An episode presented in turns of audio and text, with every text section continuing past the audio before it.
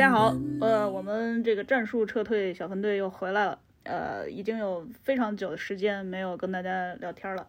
今天我们还是老老老三位啊，一位是。碗内，一位是阿弗拉，对我们来聊一下这个，呃，最近刚上的奈飞的一个新的台剧，叫做《他和他的他》，一一部女性主义的作品。然后我们会在从这部剧开始，然后聊一些和女性主义话题有关的一些影视剧。呃，我们先让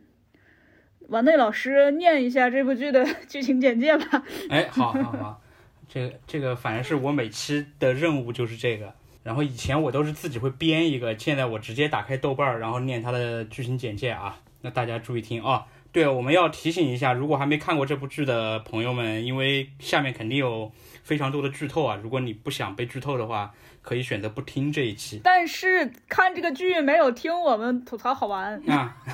你这个 建议你们听这一期，不要去看剧了。那我们五分钟说完这个剧吧。女主角叫小美，对，职场女强人小美在意外车祸醒来后，仿佛穿越平行时空，原本应该是男友的小帅变成了警察小牛。正在调查关于他高中化学老师谢志忠遭遇杀害的案件，他的高中学姐严胜华竟然是主要嫌疑人。然后小美一天天的拼凑重建记忆，却发现越来越不对劲。看似幸福美好的家庭与闺蜜情，都随着凶杀案逐渐揭露意想不到的真相啊！这个剧情简介没有任何剧透，但是我们接下来。会跟大家聊一聊这个真相到底是什么啊？好，这个剧现在的豆瓣评分是多少？嗯，八点六，还是比较高的一个分数。好，我就直接来剧透吧，就是它其实就是讲了一个是呃。受过性侵害的女孩子的一个解离的过程，它整整个剧的结构就是这样，玩了一个呃看上去像是穿越或者是平行时空的一个一个噱头，但事实上呢是这位女主人公自我的精神解离。那她的精神解离其实同时是她受到的这种性侵害的一个非常强大的一种呃心理。呃，遗遗遗遗留的疾病吧，对。哎，我们要不要先解释一下解离是什么？我觉得就是精神分裂吧。不能这么解释，它其实应该不算是一种精神分裂。解离，它这个应该其实是一个心理机制吧？它其实算是一种自我保护的一种机制。就是我在这边看那个百科上面，解离性障碍又叫做多种人格障碍，它是指一种身份、记忆或者意识的一个整体性的扰乱。刚刚开始的这条时间线上的女主，她是一个事业有成的一个女强人，但是因为有一个意外事故受伤了，她醒来之后，她就回到了那那个叫什么？她是花莲还是哪里？的就是一个台东的老家，然后他们就告诉他说：“你是因为那个出了车祸，所以做梦梦到了一些生活，你有一些分不清。”随着故事慢慢的展开，就发现理化老师死的真相，其实就是跟他们当时受到的侵害有关嘛。然后，其实我在看的过程当中，我是发现了有一点不对劲的，就是我会觉得说，受过这种重大创伤的这样的一个女孩，她长大了之后，如果她没有得那种精神病，被父母留在身边，或者说她没有，呃。他是一个健全的人，还能够工作，这样子的话，他肯定不会再待在老家，他肯定是要远离这个地方的。我当时就有这样的一个小疑惑，然后果然看到后面种种的那些真相。都全部都揭开之后，他就醒来了。他醒来的时候，他又回到了那个第一集的时候，那个职场女强人在台北生活的那个时间线。然后身边的人告诉他说：“你出现了解离的症状。原来那种就是父亲没有死和弟弟都没有死的那一部分的这这一趴故事，才是他解离之后幻想出来的。”嗯，那其实这个就涉及到这个剧它一开始的一种。包装方式吧，我就称之为包装方式吧，就是，呃，因为理论上它就是从呃房思琪的呃《初恋乐园》这本书改编过来的，但是它其实对它改编的还算是，呃比较多。一方面是我认为他们在解离这个事情上，嗯，做了比较多的想象化的东西。就我觉得一个真正的解离的人，他也不会出现像剧里面呃展现出来的这种巨大的解离的这种。呃情况，甚至说是解离出了一整个完整的故事。我觉得，呃，这个肯定是进行了一些呃呃叫什么文文呃影影视化的改编，就是艺术艺术化的改编。呃，那么另外一方面，它其实等于说是把一个把解离这件事情当成一个悬疑点，呃，来呃作为一种呃这种。呃，戏剧手法吧，就是把它当成一种戏剧手法来处理，让你呃，这是等于说是他设计的第一层悬疑，然后另外一层悬疑就是在他嗯解离后的那个世界里，就是他误以为是真实的那个世界里面的一场凶杀案，呃的这个破案的过程，这个是另外一层的呃悬疑。其实按我的理解，解离它其实相当于是你的一个心理保护机制吧，对吧？就是当你在遭遇某种灾难的时候，或者说你遭遇过某种灾难的时候，解离它其实是你的心理在下意识的保护你，让你去远离这个伤痛本身。如果按这个角度来理解的话，其实他的这一段解离可能本身会成为他这个片子的一个败笔。我其实比较同意古珠说的，就是他在这个剧里面用上解离，他。嗯，强调说你受过这种重大创伤的人，你会有这个精神疾病，其实只是他次要的一个点。他更重要的是，他只是通过这样的一种方式来去比较巧妙的在这个影视作品里面去把当下的时间线跟过去的这个时间线把它。用一个巧妙的结构把它串起来，而不是用那种就是可能会稍微有一点傻的直接闪回或者倒叙的方式去做。因为这个手法想见你用了嘛？想见你的机制不一样。我一开始也以为它跟想见你一样，就是第一集是一个假的时间线想见你。然后一开始我也以为，我我我我也以为他的那个呃台北女强人的这一部分全部是他想象出来的，所以也是一条假的时间线。呃，但是我刚才讲了嘛，就是看到后面，我发现不对，就是受过这种创伤的人，他是不可能会待在老家的，他肯定要跑得很远的。那事实上，他到最后两集的时候，也就是讲了嘛，就他从高中结束之后离开了家，就再也没有回来过。其实这个可能是相对比较合理的。安老师，你你想深度的，就是呃切题的聊一下这个呃你对这个剧的观感吗？我先接着刚才的那个讲吧，因为刚才我我们讲解离，然后讲到了这个剧对解离的运用，它其实更多是想让它的结构看起来更加的精巧，而不是说要去讲说你在人在受到创伤之后解离这个精神病，对。对对对，啊，然后我觉得其实这是算是比较聪明的一种做法，因为我自己在学写小说的时候，我在我们那个课程上教的第一个小说是有一点类似。呃，他和他的他这种故事的，就是我的等于说我的主角在一个非常美好的、幸福的，就是各种人营的这样的一个，也没有那么也没有那么人营啦，就是在这样一个很平静美好的一天当中呢，他很偶然的，就是碰到了一个小小的骚扰行为，然后这个骚扰行为就是引发了他去回想起来他所受到的那个。就是那那些曾经的那种性侵害，然后在这个过程当中，我就会发现，如果你处理不好这个，嗯，怎么去闪回记忆这个部分，你就只能去写说他想起来多多多少多少年以前在那个地方等类的这种东西，然后这样子就很傻，对不对？然后呢，呃，你。你如果是这个小说文字上面这样子，好像你有一些巧妙的过渡也可以。但是你如果是在影视剧里面，你没有一个精巧的结构，那它就只能闪回硬切呀，它就不然怎么切？就是一个画面叠画，然后就回去了，就是这样的一个东西。所以我觉得说它加了解离这个东西是一个比较好的做法。我觉得还有一个原因就是当下这个真实时间线里面的人物关系，它相对来说比较比较枯燥一点吧。然后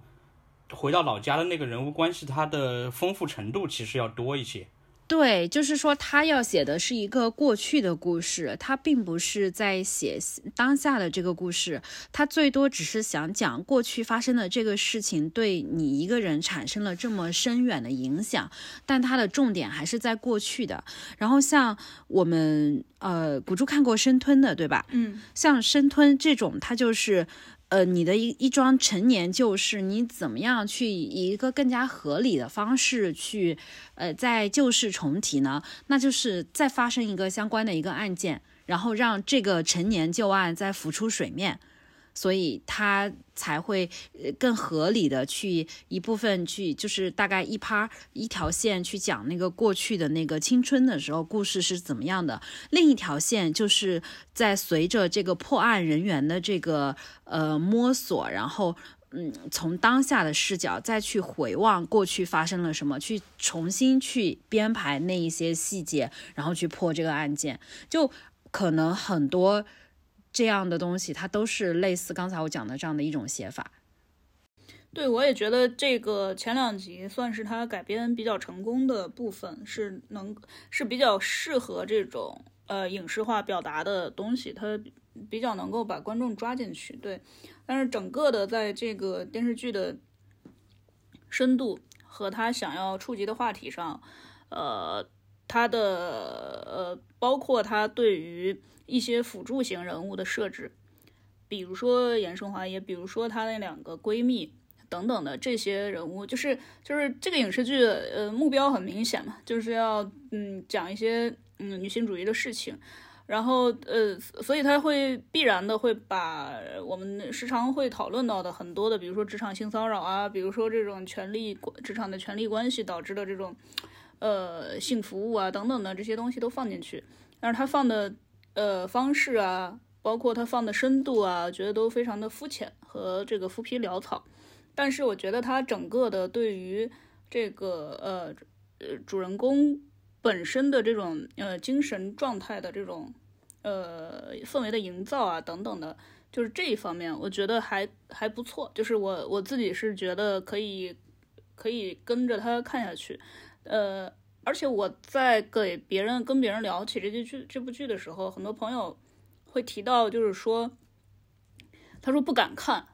就是包括房思琪，很多人也说不敢看。然后我就想说，这个剧没有什么任何不让我觉得会不敢看的部分，因为它其实没有挖的那么绝望，那么深。嗯，对我也觉得那几个女性角色就是。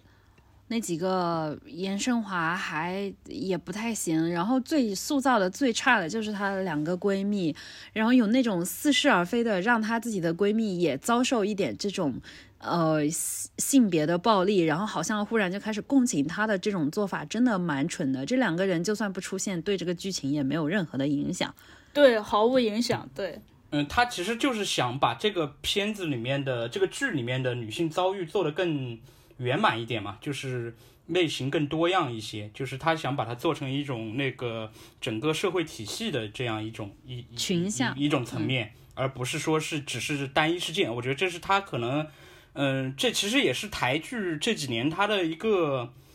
创作野心的一个整体趋势吧。我其实大家先说了这么多对他觉得不好的地方，我其实想说一点，我觉得他这个剧，我个人认为最好的地方，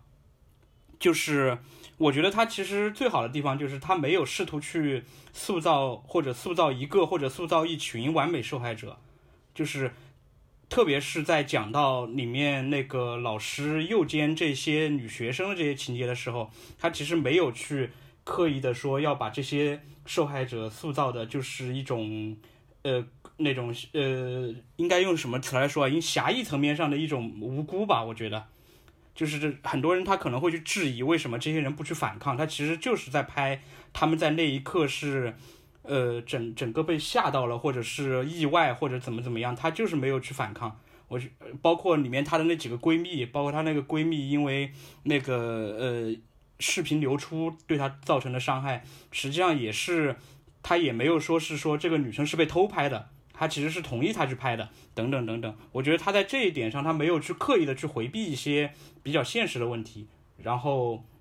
然后他就是很直接的把受害者在当时的那种状态把它展现出来了。我觉得这可能是我觉得这个剧最好的一个地方。但你讲的这个点，其实恰恰是我在豆瓣的那个评论里面看到有人灵魂发问，就说女性就是她在被老师那个的时候为什么不反抗？就。感觉就是这个剧的主创人员，就包包括房思琪的《初恋乐园》这本书想要讲的东西，呃，和包括其他很多很多我所看过的东西，白写了的点就在于，嗯，他就是想告诉你说，人在那个当下其实是很难反抗的，但是，嗯，呃，大家观众看完了之后还是会大问一句，嗯，为什么不反抗？就好像每个人这种事情发生在他身上，他就是能够反抗一样的，挺挺有意思的。啊，嗯其实我倒觉得还正常，我倒觉得这个评价是正常的，因为他正是这个剧他想要提出来的一个点，就是一定会有人在看完这些情节之后，他会问这个问题。我觉得不可能每个人都是说，呃，他在当下不反抗是对的，他一定会有人会提出这个质疑。但是，恰恰其实就是这种讨论的过程当中，其实我们会，呃，得出的结论就是受害者不反抗并不是他的错。我觉得这可能是这个讨论里面最有价值的部分。当然，如果说这个讨论最后他真的走向了对受害者的批判的话，那当然其实就是真的白拍了啊，或者说是，呃，创作者他自己在表达上有问题，他造成了这样一种误解。OK，我我反而觉得他这是他没有这这这是这个剧应该去表达清楚的地方，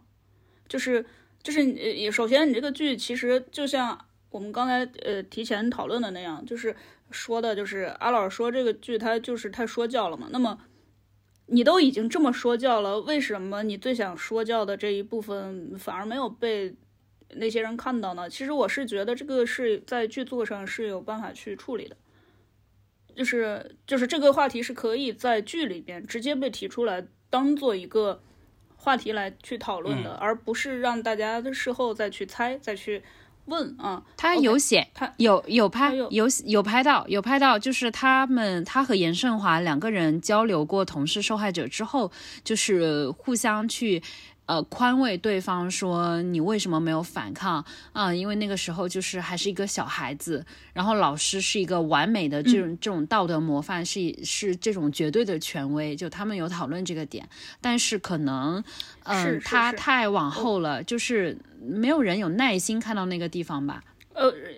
呃，首先不是，首先你说的这个这段我是记得的，但是它是被一笔带过的一个东西，就像怎么讲？对，就是它是，嗯，尤其是它不是一个戏剧冲突点，它是一个，呃，好像是交代事情的一个点啊。其实它里面还有一个情节，呃，我我我有一点印象深刻啊，就是他在女主角小时候，她第一次被这个老师强奸之后嘛，他其实是想告诉他父母的，在饭桌上面，他说了一句。当他正在说这句还没说完的时候，他的父亲就直接打断了他，说他的老师怎么怎么样，你要跟着他用功读书什么的。其实这个点，我觉得他在描写这一点的时候，他用到的技巧其实要比他纯说教的要好很多，因为他他其实他其实讲清楚了一个道理，就是在一个本来是危机四伏的这样一个社会或者环境里面，但是当事人他并没有意味到意意识到，实际上他的周围是有这些危机的时候，人们会下意识的觉得这些事情是遥远的，他不会把这个东西首先首先把它联系到自己身上，就像他的父母。他的女儿可能嗯、会是最后一个留在这个老师家里面的，然后他从来不会想到这个老师是不是有可能呃会对他的女儿做什么事情的，然后在这个时候他会首先的觉得他就是在好好学习，他会觉得其他的事情都是不存在的。我觉得这其实可能嗯、从某种意义上他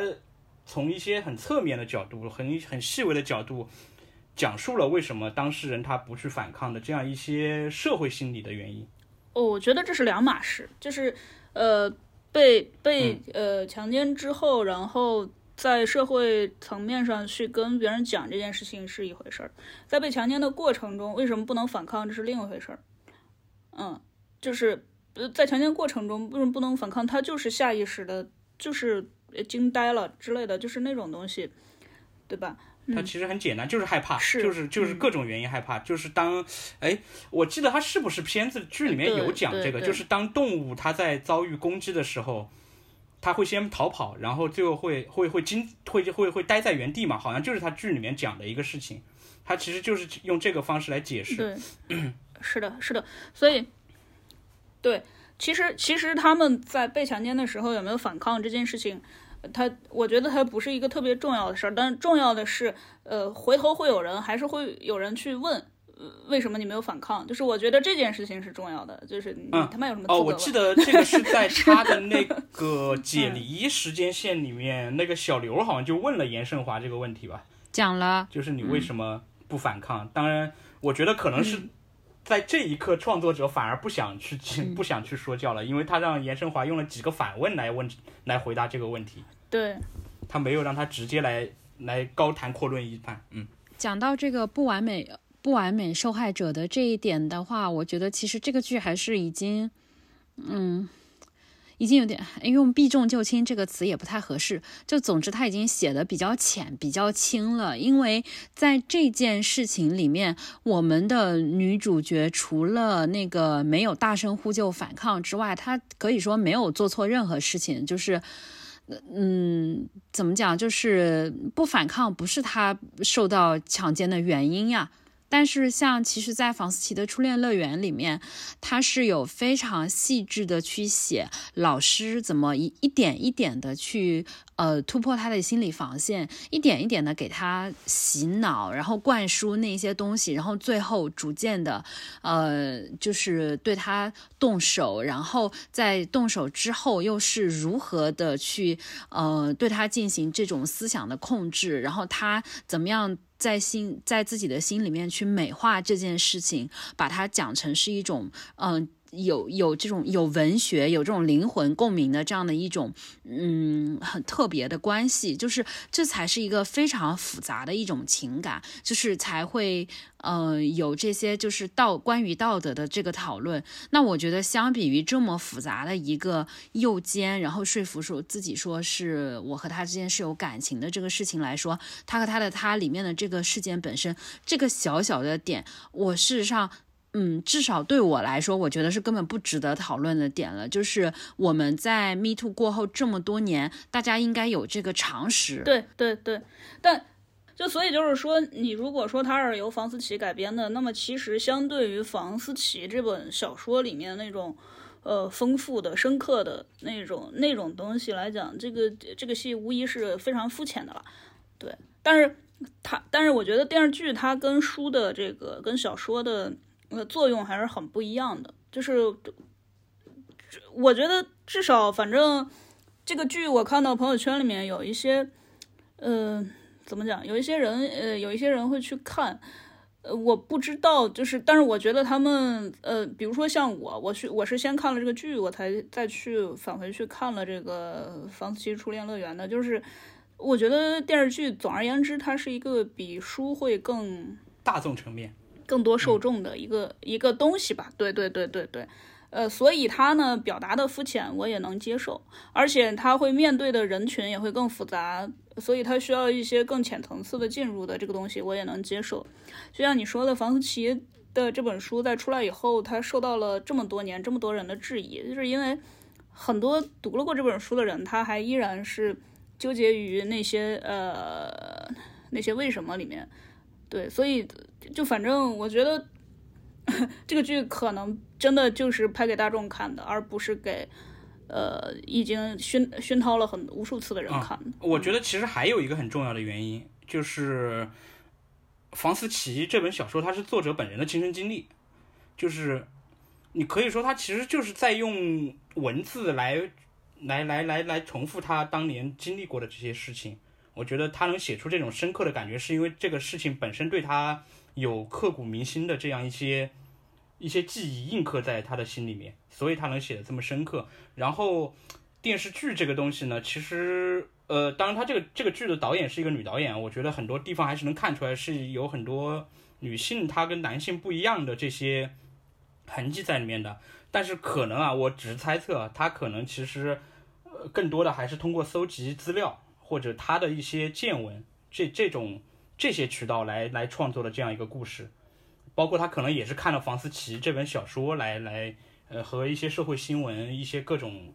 讨论之类的东西，然后来构建起了这样一个故事。我觉得从本身来说，这个故事它产生的这个土壤就很不一样，就是所以可能会导致这样一种表达上的这种落差吧。我觉得。在我看完这个他和他的他之后，我去回看了这本小说，我是深受震撼的。就是因为以前在我看来，他和嗯上野千鹤子这些人是一样的，就是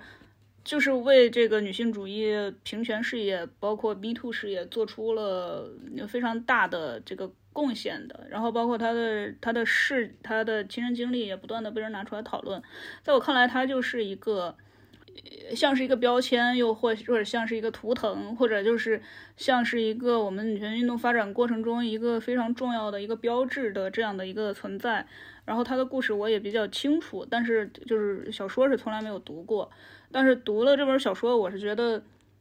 还是挺牛逼的。就是它不仅仅是，就是首先他在女性主义的这个呃运动的过程中所起到的这个作用。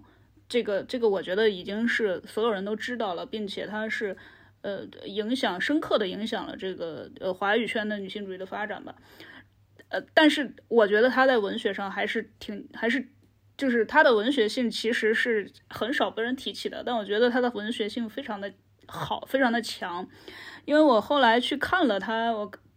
他的就是我上次跟呃阿老聊的时候，阿老师也提起说，他的那种写作方式。是能够完全准确的去表达他为什么会陷入这样的一种境地的一个一种表达。我后来看他的采访，他说他其实为了寻找这种表达方式，他试了非常非常久。就是他的写作，呃，看上去像是天才迸发式的写作，但事实上是一个非常的呃苦行僧式的去寻找那些字句的一个写作的过程。他自己本人的文风本来也不是这样的，他正是因为要写作这本小说，他。去寻找出了这样的一种表达方式，那种看上去有点像掉书袋的，看上去有点做作的，甚至看上去，呃，有一点就是 too much 的那种，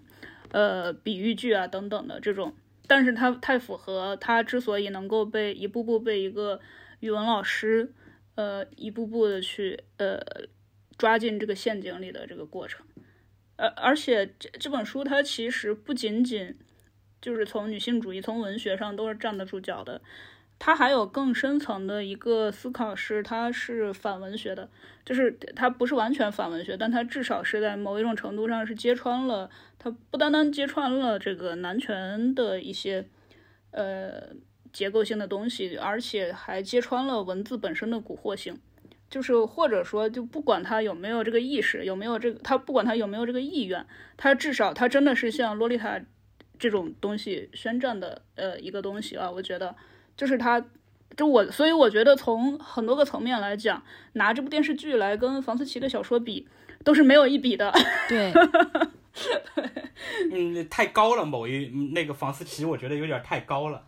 我是很多年前就看了那个房思琪的《初恋乐园》这本书嘛，所以其实。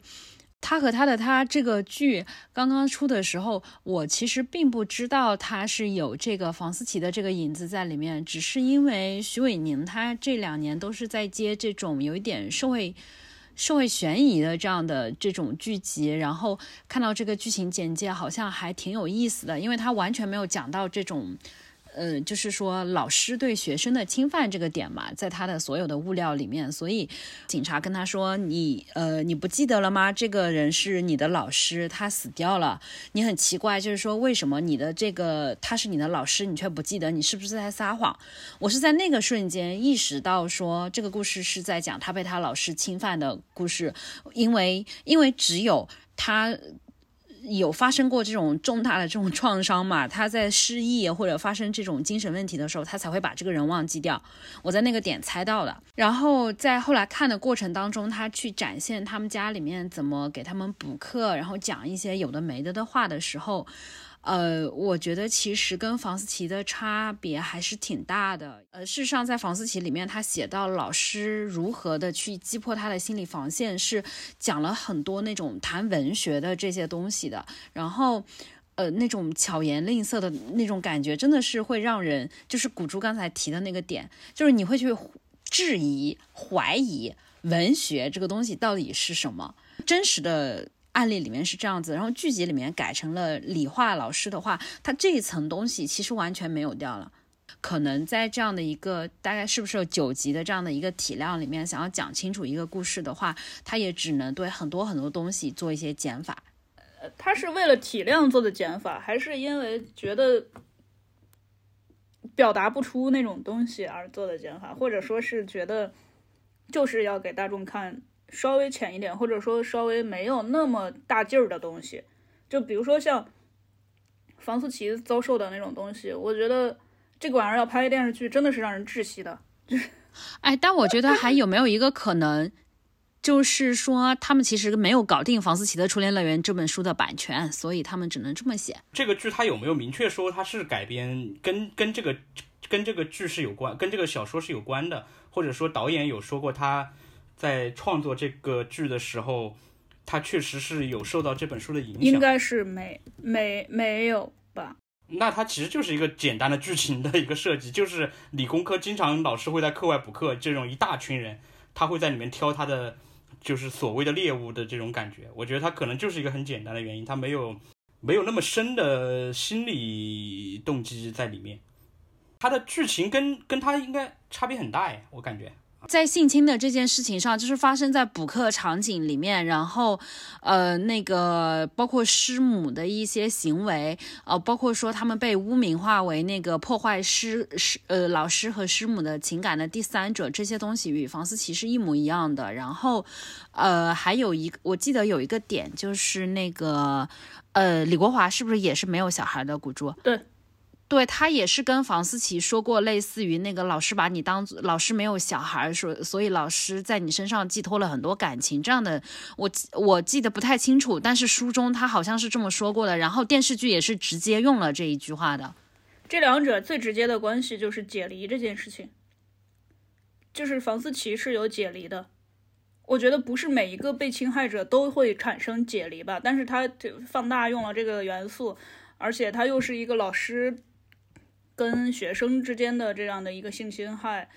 这这种种的，就是它一定是来源于这个故子故事的底子的，但是它有没有版权呃之类的就不知道了。但是整个的故事相似度百分之六十吧，它只是没有，它只是没有房思琪的那本书想要讲的那么深刻的那种东西而已。他只是想要做一个话题剧，我我的感觉是这样啊。心中哪里崩塌？什么才是一转一忘？谁能对齐这一人去楼空的家？是真的痊愈吗？答案还顺不上，伤口好了。可然后我看到豆瓣上关于这个剧的讨论里面，还有一条是觉得，呃，为什么就是薛野宁演的这个角色最终还是要两个男人出来救她？就是应该是说是指她解离阶段的那个男的和她真实的男朋友，这是为什么以女性主义最的剧最终还是需要男的出手相救？但我自己其实会觉得，呃，我先说我的看法。我自己首先会觉得，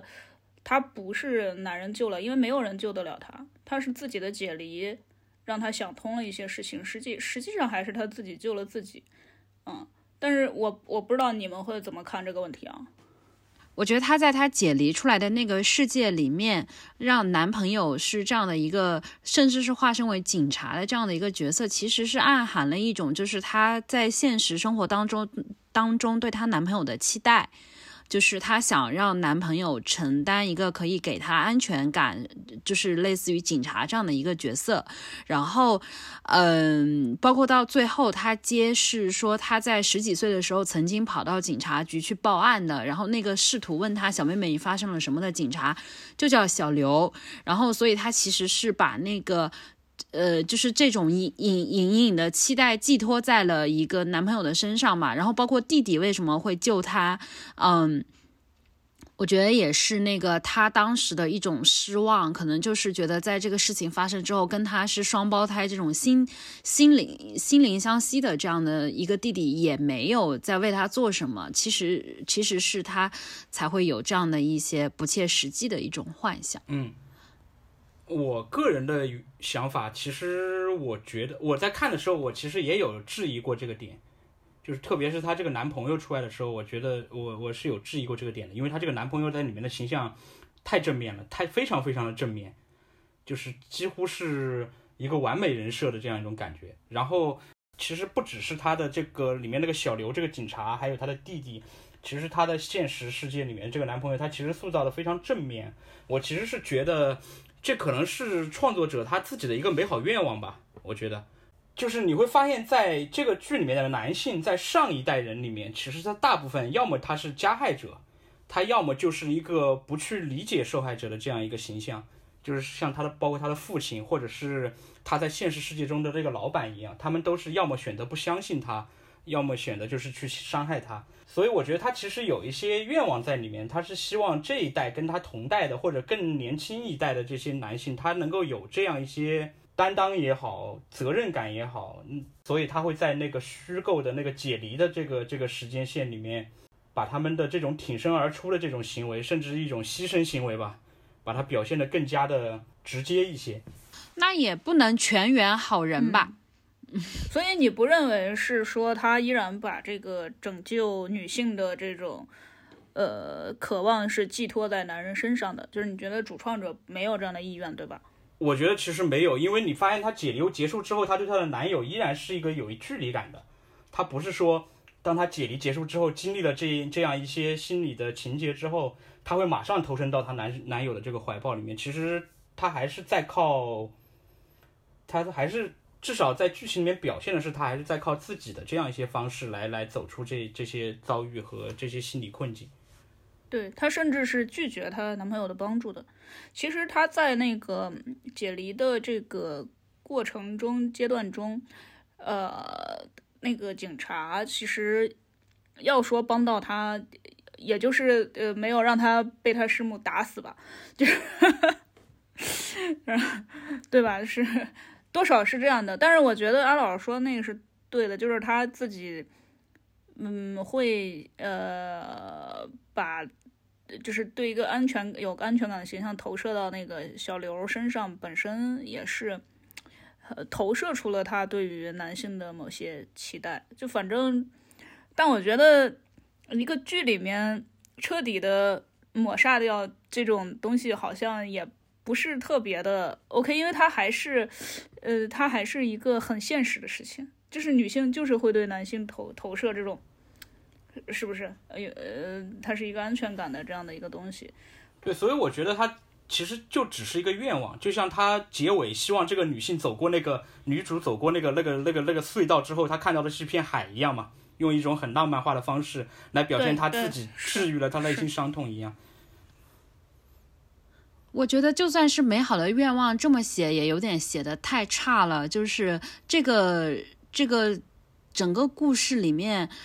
就这些配角没有一个立体的，没有一个成立的。就是，呃，不管是她的男朋友也好，她闺蜜也好，包括说她的学姐，就是那个现实世界的那个学姐的那些行为也好，完全不成立。就是全员大好人，最后就是要治愈大和解。我觉得这是一个比较差的做法。就算是你要寄托一些美好的期许，我相信在剧作层面上也会有一些嗯更好的一个解决方式的，而不是把所有人都写的他最后他整。这整个东西就是什么嘛？连师母都会忏悔，就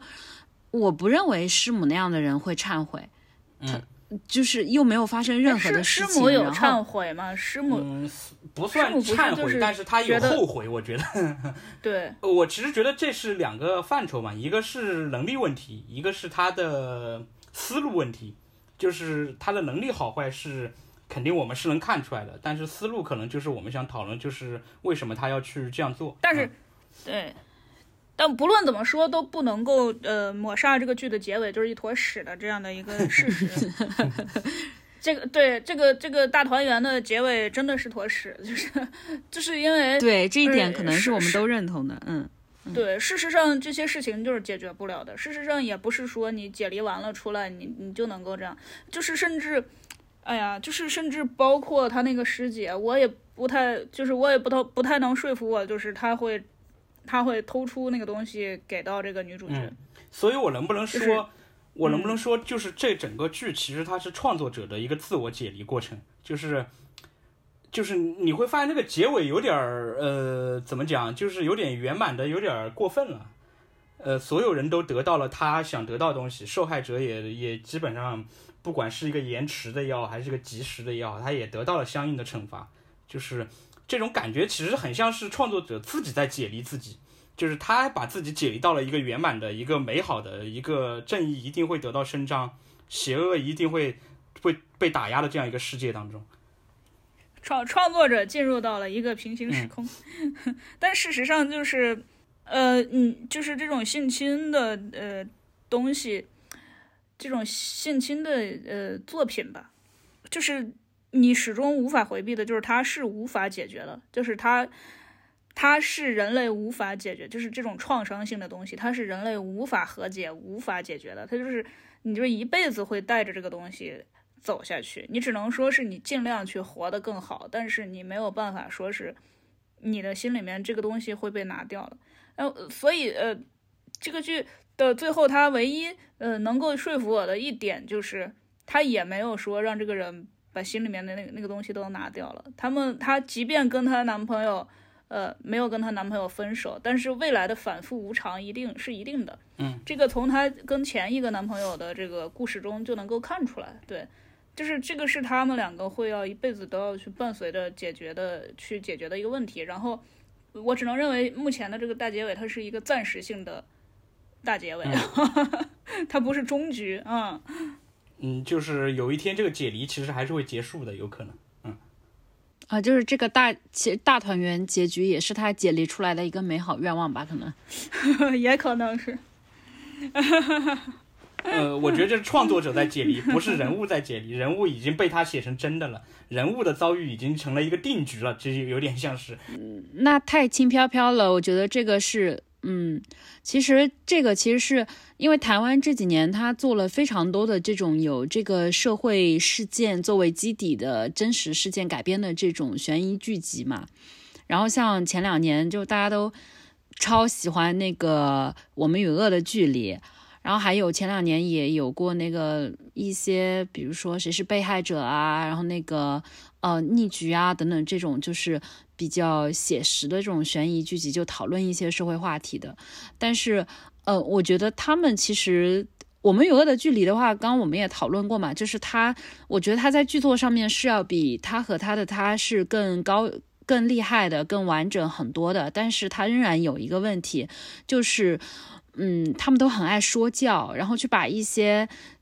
可能，尤其是一些英美剧的观众已经比较熟悉的东西，呃，还有就是你可能经常看社会新闻的人比较熟悉的东西，他又要再把它不厌其烦的再用一种非常简单的方式来喂给你，然后这是我。不太喜欢我们与恶的距离的地方，它也是最后有一点那种光明的结尾，然后给你上一些价值，然后那个他和他的他就别说了，就是这一部分真的做的有点，我现在回过头来再去想，我们与恶的距离真的是已经够克制了，就是在看了这部之后，那我其实会觉得，一方面我我我嗯怎么讲，我不拒绝这种，呃大团圆的结尾。对，另外一方面，我也不拒绝在这个阶段的说教，就是大团圆的结尾，嗯，怎么讲？就是他和他的他的大团圆结尾用的时间也太长了，二十多分钟都在讲这个大团圆。然后，但是我们与恶的距离，我现在记忆有点模糊了，就是我当时对于他的结尾也没有那么大的愤慨。然后，另外一方面是，我想要说中中国的。观众的欣赏习惯就是就是对就是大团圆结尾，这个这个是怎么讲？嗯，它跟好莱坞有共同之处吧。但是，呃，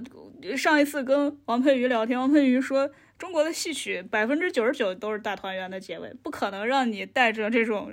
心灵的激荡走，对，走出剧院的，不可能让你带着这种心灵的破这种对遗憾走出剧院的，所以。对我，我我对这一点我还是挺认同的。然后，尤其是因为我们有《恶的距离》这个剧，它太窒息了。我看的时候，我真的觉得太窒息了。就是我，我特别就是相对于他和他的他，我更能共情。呃，我们有《恶的距离》里面的那几个角色，就是我觉得他他那么窒息，所以他需要有一个相对来讲的稍微团圆一点的结尾。然后我是觉得他其实。因为他讲的是呃什么失觉症，失觉失调，呃 思觉失调，对四川人很不友好的一个病。思觉啊，就是精神分裂了。思觉失调症，对对对。他讲的这个东西，他其实，呃，他我反正我身边不是特别有，但是我觉得他还是把那种处于各个层面、各个角度上的人的那种挣扎、那种境、就那种无解的境地，都刻画的很深入。就这么说吧，那个剧里面没有所谓的配角，就是他的每一个配角的戏都做得很扎实。这一点是跟他和他的他完全不一样的东西，就是他和他的他的很多的配角是浮皮潦草的，但是我们与恶的距离的每一个配角你都是经得起推敲的，呃，所以我觉得他说教也就说教了吧，他主要说教的还是那个律师嘛，大段大段的那种。我每次看到他的戏，我也想快进，但我觉得这种瑕不掩瑜。其实我觉得我们今天在这儿。批评这个剧，呃，其实还批评了挺多内容的。但是我们会去发看豆瓣的短评里面，它其实有一个很主流的一个论调，就是羡慕，就是就是我们很羡慕台湾，它可以自由自在的拍，相对来说没有限制的去拍这种非常现实性的一个题材。因为刚好今天我还看了一篇文章，就是讲中国有哪些已经拍完的片儿，它其实现在没有机会上映嘛。然后这里面有很多以曹保平为代表的一些导演，他其实。拍的大部分都是现实题材，它很可能不能上映的原因就是现实题材。然后我为什么想提这个呢？其实我觉得这个东西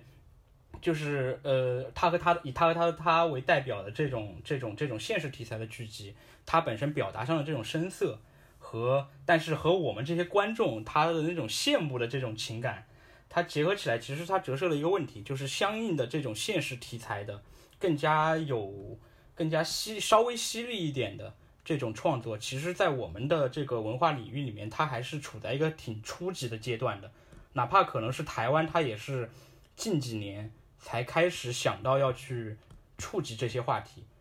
造成这样一种初级阶段，它也是有有有一些社会原因在里面的。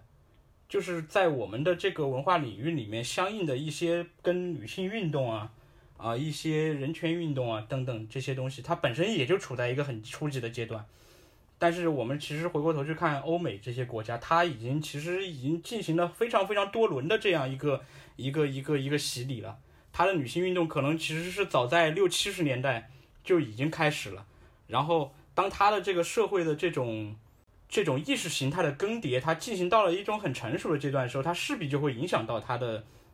这个影视作品，或者说他的他的这些艺术作品的创作，就是美剧它的那种执行的模式，它那种创作模式，其实它跟电影之间的区分好像并没有那么的大，但是在在华语的这个呃范围内，电影的这个整个圈子跟电视剧它的那些东西好像还是不太一样的。因为你刚才说的这个问题，我觉得在华语电影里面也有，但是它没有这么严重，但是它在电视剧上面就会你就会感觉。它跟这个英美的剧的落差非常非常的大，可能也是跟这种两种不同的形式，它的一个创作的方式不一样也有关系吧。其实可能就是说，换句话说，就是呃，华语电视剧它的创作人的这种思维还没有建立起来，它其实更多的可能是一种服务心态。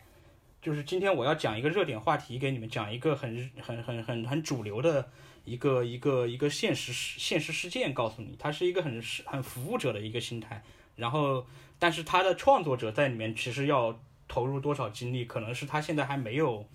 太去想明白，或者还没有建立起来的一个事情。不知道这么说对不对啊？就是对于中国的创作者来说，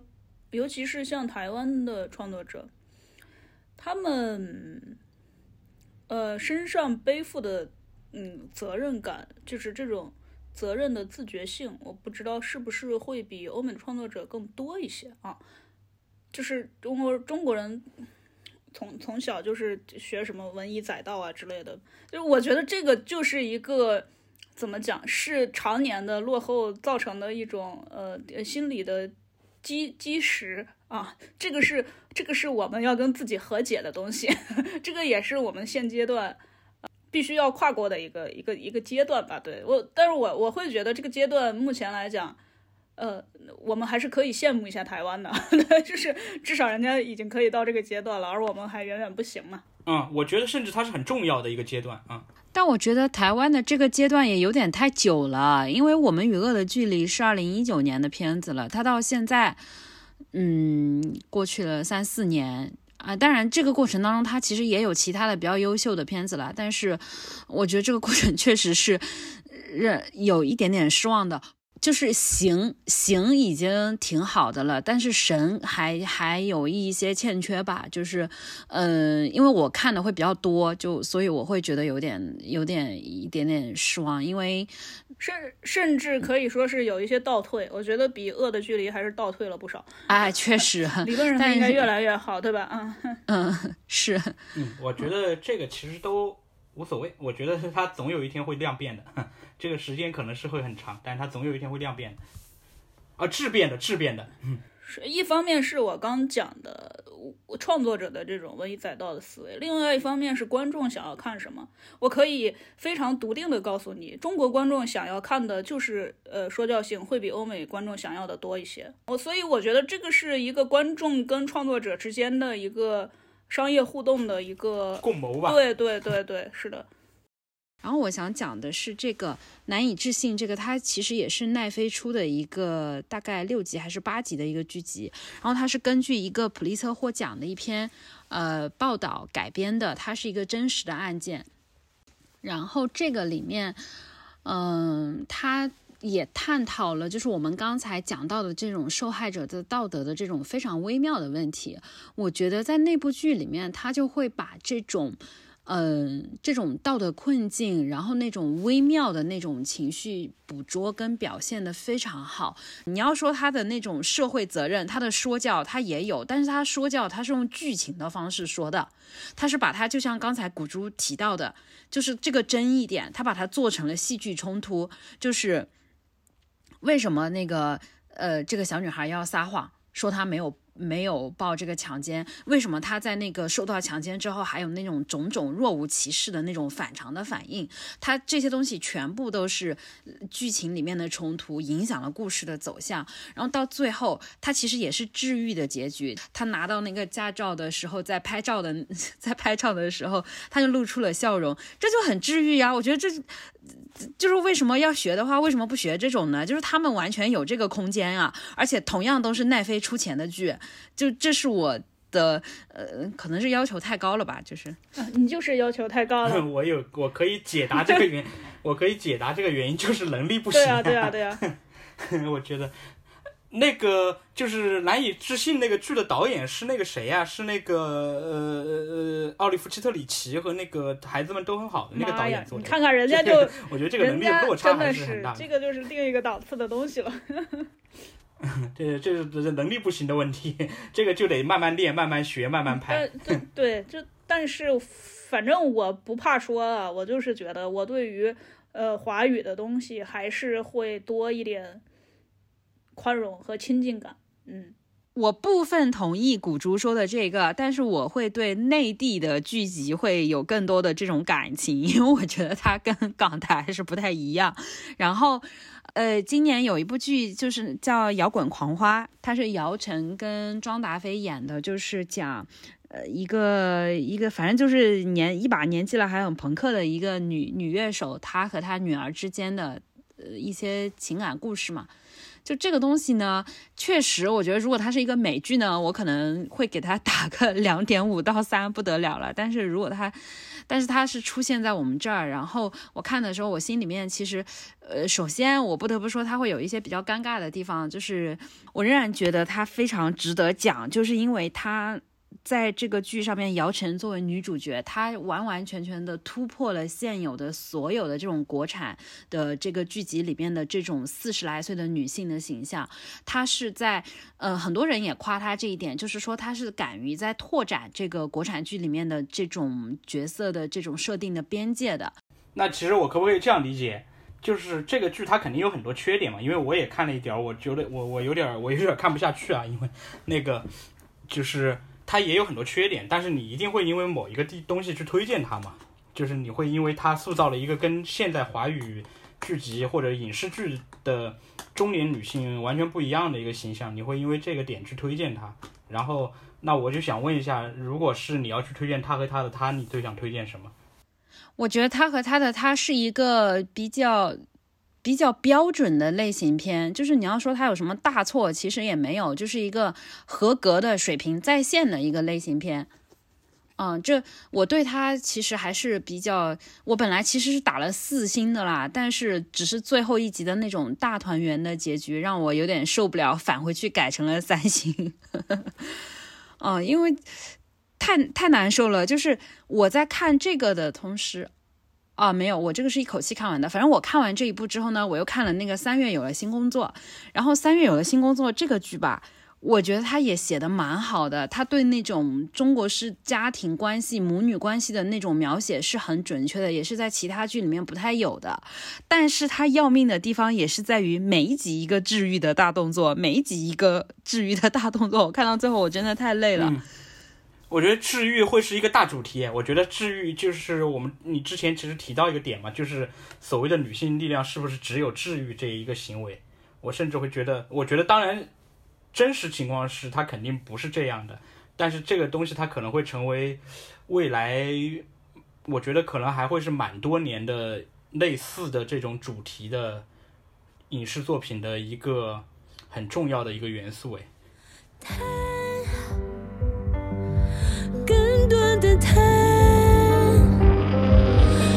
听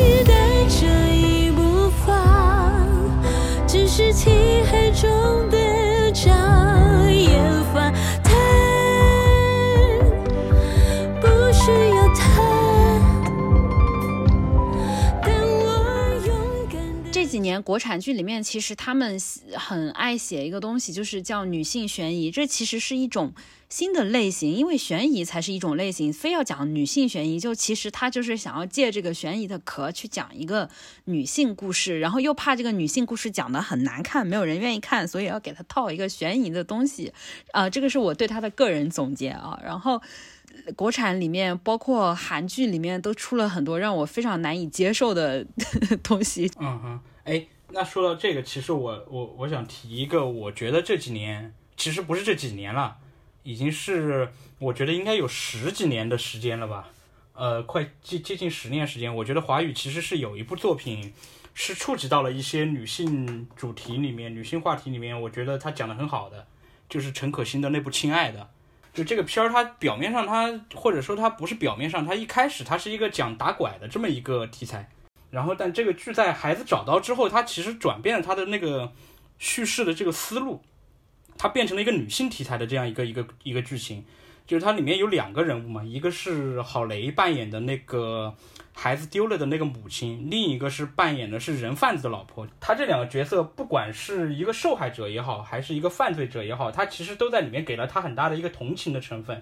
里面有一个情节是。郝雷要去收养其中一个孩子，因为这个孩子好像他找不到他父母了，就是在那个人贩子那里面救出来的里一个小孩，他找不到了，他要去法院里面，好像是要去，嗯，去领养这个孩子，但是因为法院觉得她是一个单身女性，因为她跟她的老公离婚了还是怎么的，然后所以对她的这个事情处理的非常非常的冷漠，很粗暴，然后。另一方面，赵薇这个角色，她虽然她是一个人贩子，但她其实也是一个受害者。就是她的老公一直以她不能生育，就是赵薇这个角色不能生育为理由去拐卖小孩。然后她后来为了救她的这个老公，她跟她的老公的一个工友上床，然后最后她发现自己怀孕了。她意识到自己其实这么多年一直被她老公欺骗，她其实是可以怀孕的，真正不能怀孕的是她老公。然后她因为这样一种负罪感，帮助她老公去去做了这些很多拐卖孩子的这个事情，啊，然后这个结局也没有治愈，她就结束在那个赵薇知道这个真相的时候的那一刻。你你都你都翻到了《亲爱的》这么古早的剧电电影，我我不得不说，我我这周末我上周末和上上周末接连看了两个话剧，这两个话剧都是都叫《北京人》，一个是人艺版的，一个是。赖声川和央华对这个合作的版本，啊，这这就是就是我我想说，我们今天讨论的这些问题，一百年前他们都一直在讨论，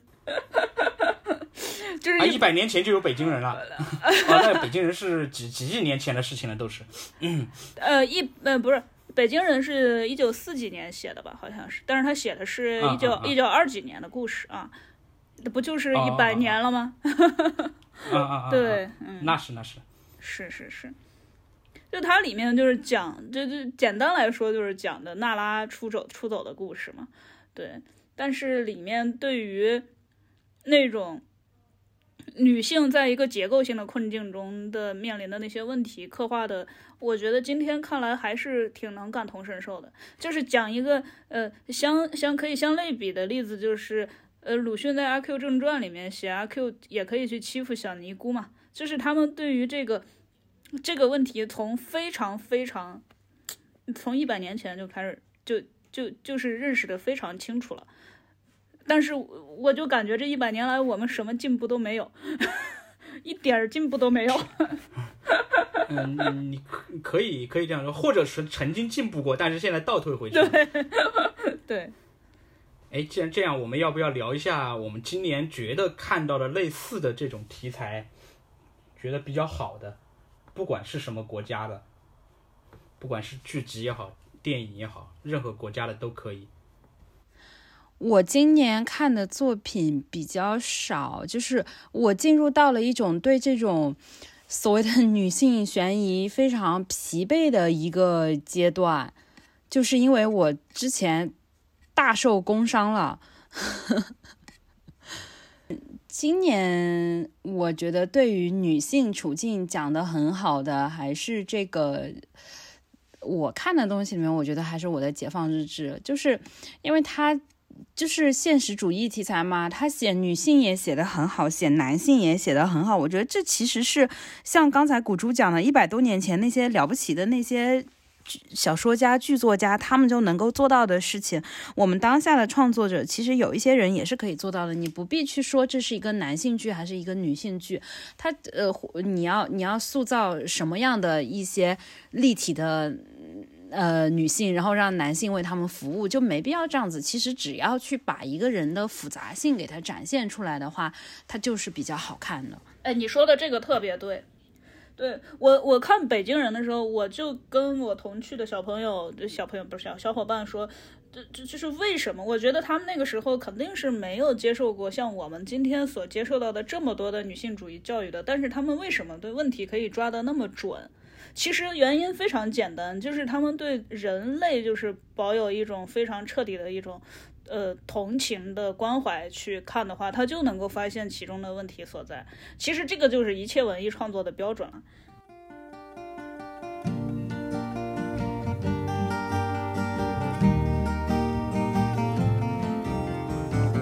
where have all the flowers gone long time passing where have all the flowers gone long time ago Where have all the flowers gone? Young girls pick them, everyone. When will they ever learn?